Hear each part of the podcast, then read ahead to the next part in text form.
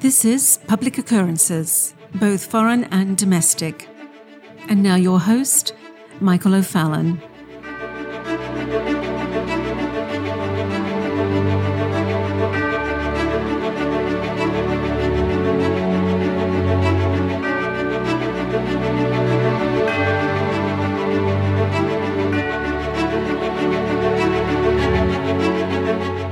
Well, if you haven't noticed yet, or if you are new to this podcast, the warnings of what was coming are now our present crisis.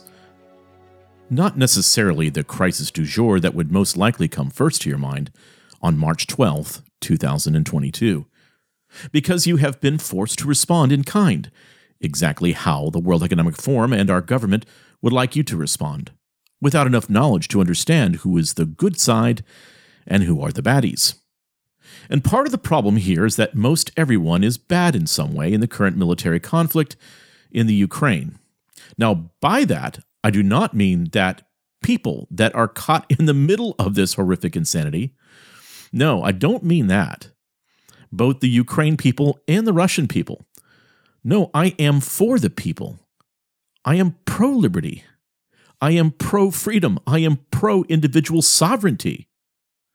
And that's unfortunately something that both sides apparently do not really care about.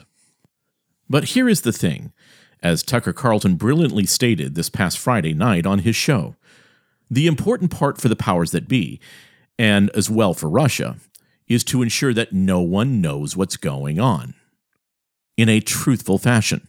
Because we are in a hyper reality age of complete reflexivity, with one fertile fallacy after the other that demands your constant attention. And just as every problem that the Biden administration in the past that they had faced was blamed on COVID, and actually everything that they have done to disrupt and dismantle this current country has been blamed on COVID. You know, the supply chain issues, the lack of people fulfilling jobs, the steady inflation. Well, all of that was blamed on COVID. Well, now everything is going to be shifted and blamed on Russia, even with Facebook reversing its policy on not allowing hate speech and threats of violence on Facebook. Now, Facebook says that they will allow threats against Russia and violence against Russians. And as these distractions are going on, you are, yes, being distracted. Your nation is being deconstructed around you. But I did come across an excellent article the other day by John Whitehead and Nisha Whitehead. I could be mispronouncing her name, by the way, that I wanted to share with you. They are with the Rutherford Institute, which I have seen has had several good articles in the past, and it is clear that the Rutherford Institute is on the right side of things.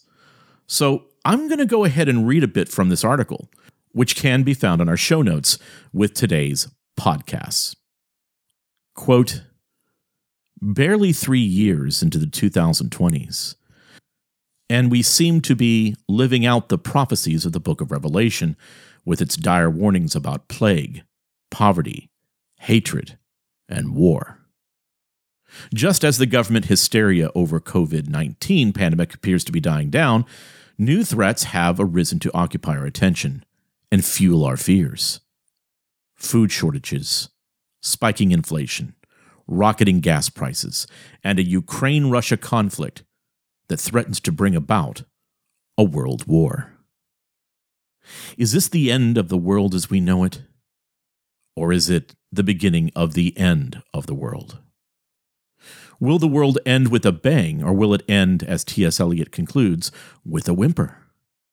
Robert Frost, torn between a vision of the world ending in fire, the hot flame of violence, anger, and greed, or ice, the cold burn of hatred? Well, he suggests that either would suffice to do the job. And then there's the Polish American poet Czesław Miłowicz, who envisioned the day the world ends as a day like any other. Quote, Those who expected lightning and thunder are disappointed, and those who expected signs and archangels' trumps do not believe it is happening now as long as the sun and the moon are above. As long as the bumblebee visits a rose, as long as rosy infants are born, no one believes it is happening now. There will be no other end of the world. In Milo's words can be found a distant echo of a warning issued by Bertram Gross in his book, Friendly Fascism The New Face of Power in America. And he says, quote, Anyone looking for black shirts, mass parties, or men on horseback will miss the telltale clues of creeping fascism. In any first world country of advanced capitalism, the new fascism will be colored by national and cultural heritage, ethnic and religious composition, formal political structure, and geopolitical environment. In America, it would be the super modern and multi ethnic as American, as Madison Avenue, executive lunches, credit cards, and apple pie. It would be fascism with a smile, as a warning against its cosmetic facade, subtle manipulation, and velvet gloves. I call it friendly fascism. What scares me most is its subtle appeal. I am worried by those who fail to remember or have never learned that big business, big government partnerships, backed up by other elements, were the central facts behind the power structures of old fascism in the days of Mussolini, Hitler, and the Japanese empire builders. Look beyond the drum pounding distractions of war and the fear inducing tactics of the deep state, and consider the long term ramifications of the so called sanctions being levied against Russia right now. Not just the government sanctions, but the corporate lockdowns. As CBS News reports, quote, car shipments were paused Beer stopped flowing. McDonald's shut down sales of Big Macs. Cargo ships dropped port calls and oil companies cut their pipelines. Russia's invasion of Ukraine is leading some of the world's best known brands, from Apple to Disney and IKEA, to abruptly exit a country that's become a global outcast. And this is shunning on a global scale. Some companies, as Fortune reports, have gone above and beyond what was required by government sanctions. For instance, major oil companies, including Exxon, BP, and Shell, ended joint investment projects with Russian oil companies. Major retailers, including H&M, Nike, IKEA, and TJX, have shut down Russian sales and closed stores. Visa MasterCard and American Express shut down global services in Russia. Boeing cut off support for Russian airlines and closed its offices in Moscow, while Delta ended its Russian code sharing arrangement. FedEx and UPS shut services to Russia. Apple, Alphabet, Meta, and Microsoft have all taken significant action to combat Russian aggression and disinformation. End quote you basically have Russia becoming a commercial pariah, confirmed economist Mary Lovely. Quote, pretty much no company, no multinational wants to be caught on the wrong side of U.S. and Western sanctions. Russia's military aggression has paved the way for a show of force by a punitive big business, big government power alliance that, until recently, had been exerting itself on a smaller scale to sanction individuals whose behavior was deemed to be hateful, discriminatory, conspiratorial, or anti government. There's no going back from here. This may well be the end of the world as we know it. This particular apocalypse is the fallout from a silent coup that has given the corporate state a taste for punitive power and an understanding of the ease which it can use that power to manipulate, control, and direct the world governments. For good or bad, it will change the way we navigate the world, redrawing the boundaries of our world and our freedoms, and altering the playing field faster than we can keep up. The New World Order, a global world order, made up of international government agencies and corporations, owes its existence in large part to the U.S. government's deep seated and, in many cases, top secret alliances with foreign nations and global corporations. This powerful international cabal, let's call it the global deep state, is just as real as the corporatized, militarized, industrialized American deep state. And it poses just as great a threat to our rights as individuals under the U.S. Constitution, if not greater. We've been inching closer to this global world order for the past several decades, but COVID 19 which saw government and corporate interests become even more closely intertwined, shifted this transformation into high gear. Now, in the face of Russia's aggression, fascism is about to become a global menace. Given all that we know about the US government, that it treats its citizens like faceless statistics and economic units to be bought, sold, bartered, traded, and tracked, that it repeatedly lies, cheats, steals, spies, kills, maims, enslaves, breaks the laws, overreaches its authority, and abuses its power at almost every turn, and that it wages wars for profits, jails its own people for profit, and has no qualms about spreading its reign of terror abroad, it is not a stretch to suggest that the government has been overtaken by a power elite that do not have our best interests at heart. Indeed, to anyone who's been paying attention to the goings on in the world, it is increasingly obvious that we're already under a new world order. And it is just being brought to you by the global industrial deep state. It remains unclear whether the American deep state, a national security apparatus that holds sway even over the elected leaders notionally in charge of it, answers to the global deep state or whether the global deep state merely empowers the American deep state.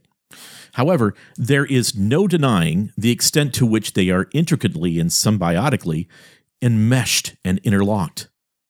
Consider the extent to which our lives and liberties are impacted by this international convergence of governmental and profit driven corporate interests in the surveillance state, the military industrial complex, the private prison industry, the intelligence sector, the security sector, the technology sector, the telecommunications sector, the transportation sector, the pharmaceutical industry, and most recently, by this pharmaceutical health sector.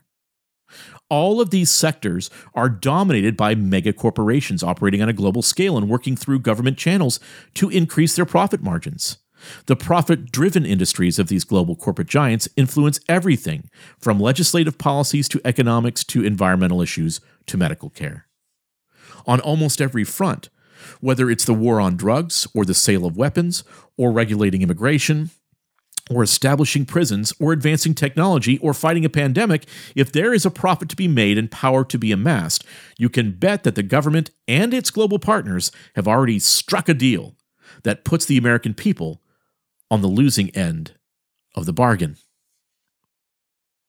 We've been losing our freedoms so incrementally for so long, sold to us in the name of national security and global peace, maintained by way of martial law disguised as law and order, and enforced by a standing army of militarized police and a political elite determined to maintain their powers at all costs, that it's hard to pinpoint exactly when it all started going downhill.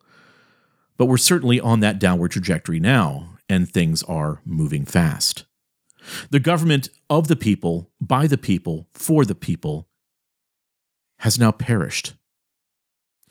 In its place is a shadow government, a corporatized, militarized, entrenched global bureaucracy that is fully operational and is not only running the country but is about to take over the world. Given the trajectory and dramatic expansion, globalization and merger of governmental and corporate powers, we're not going to recognize this country or the rest of the world 20 years from now. It's taken less than a generation for our freedoms to be eroded and the global deep state structure to be erected, expanded, and entrenched.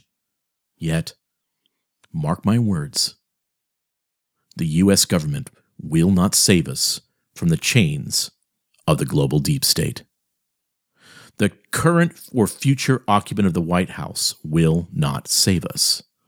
For that matter, anarchy, violence, and incivility will not save us. Unfortunately, the government's divide and conquer tactics are working like a charm. Despite the laundry list of grievances that should unite we the people in common cause against this government, the nation is more divided than ever by politics, by socioeconomics, by race, by religion, and by every other distinction that serves to highlight our differences. The real and manufactured events of recent years, the pandemic, invasive surveillance, the extremism reports, the civil unrest, the protests, the shootings, the bombings, the military exercises and active shooter drills, the color coded alerts and threat assessments, the fusion centers, the transformation of local police into extensions of a military, the distribution of military equipment and weapons to local police forces, the government databases containing the names of dissidents and potential troublemakers have all conjoined to create an environment in which we, the people, are more divided, more distrustful, and fearful of one another. What we have failed to realize is that, in the eyes of the government, when the government and its global industrial deep state partners in the New World Order crack down, we'll all suffer. If there is to be any hope of freeing ourselves, it rests, as it always has, at the local level with you and your fellow citizens taking part in grassroots activism, which takes a trickle up approach to governmental reform by implementing change at the local level. One of the most important contributions an individual citizen can make is to become actively involved in local community affairs, politics, and legal battles. As the adage goes, think globally, act locally. America was meant to be primarily a system of local governments which is a far cry from the colossal federal bureaucracy that we have today. Yet, if our freedoms are to be restored, understanding what is transpiring practically in your own backyard, in one's home, neighborhood, school district, town council, and taking action at the local level must be the starting point. Responding to unmet local needs and reaching out to injustices is what grassroots activism is all about. Attend local city council meetings, speak up at town hall meetings, organize protests and letter writing campaigns, employ militant nonviolent resistance and civil disobedience, which Martin Luther King Jr. used to great effect through the use of sit ins, boycotts, and marches. The author closes with If there is any means left to us for thwarting the government in its relentless march towards outright dictatorship, it may rest with the power of communities and local governments to invalidate governmental and corporate laws, tactics, and policies that are illegitimate, egregious, or blatantly unconstitutional. End quote. And again, that article can be found at the Rutherford Institute. And here's something that I would like to state that might be in conflict with some of the things stated in the article. I have a bit more hope than the author. I know that there are men and women that have been working in this conspiracy for years that have consciences. And now those consciences are in conflict. And they know what they have done is intentionally deceive mankind for the sake of a blend of Marxism, fascism, and just about every bad idea that has come from Rousseau, Hegel, the Fabians, Lukács, Gramsci, Horkheimer, Derrida, Foucault, and especially Marcuse, and they can see that this entire game is causing pain. They can see that it's leading to war. As one man with his own imperialist dreams of a unified ethnic theocracy, is in conflict with the fascist technocrats that love to quote Gramsci and the Open Society Foundation run State Department that has been making those sick and twisted dreams a reality. And they can see this. And it's maybe you who's listening. Maybe somebody sent you this program. Maybe you're listening right now. And maybe you aren't on the side of free human beings. Maybe you've been involved in this whole thing. But this is really starting to weigh on your conscience. And the fact that so many people that you know, even family members that you know, they know that you're a liar. and what you have done professionally to better your own position financially and within the new subjective hierarchy is lie. You are a liar. And this entire scheme of resetting the world away from capitalism and back to a royalty class sort of monarchical episcopate is evil.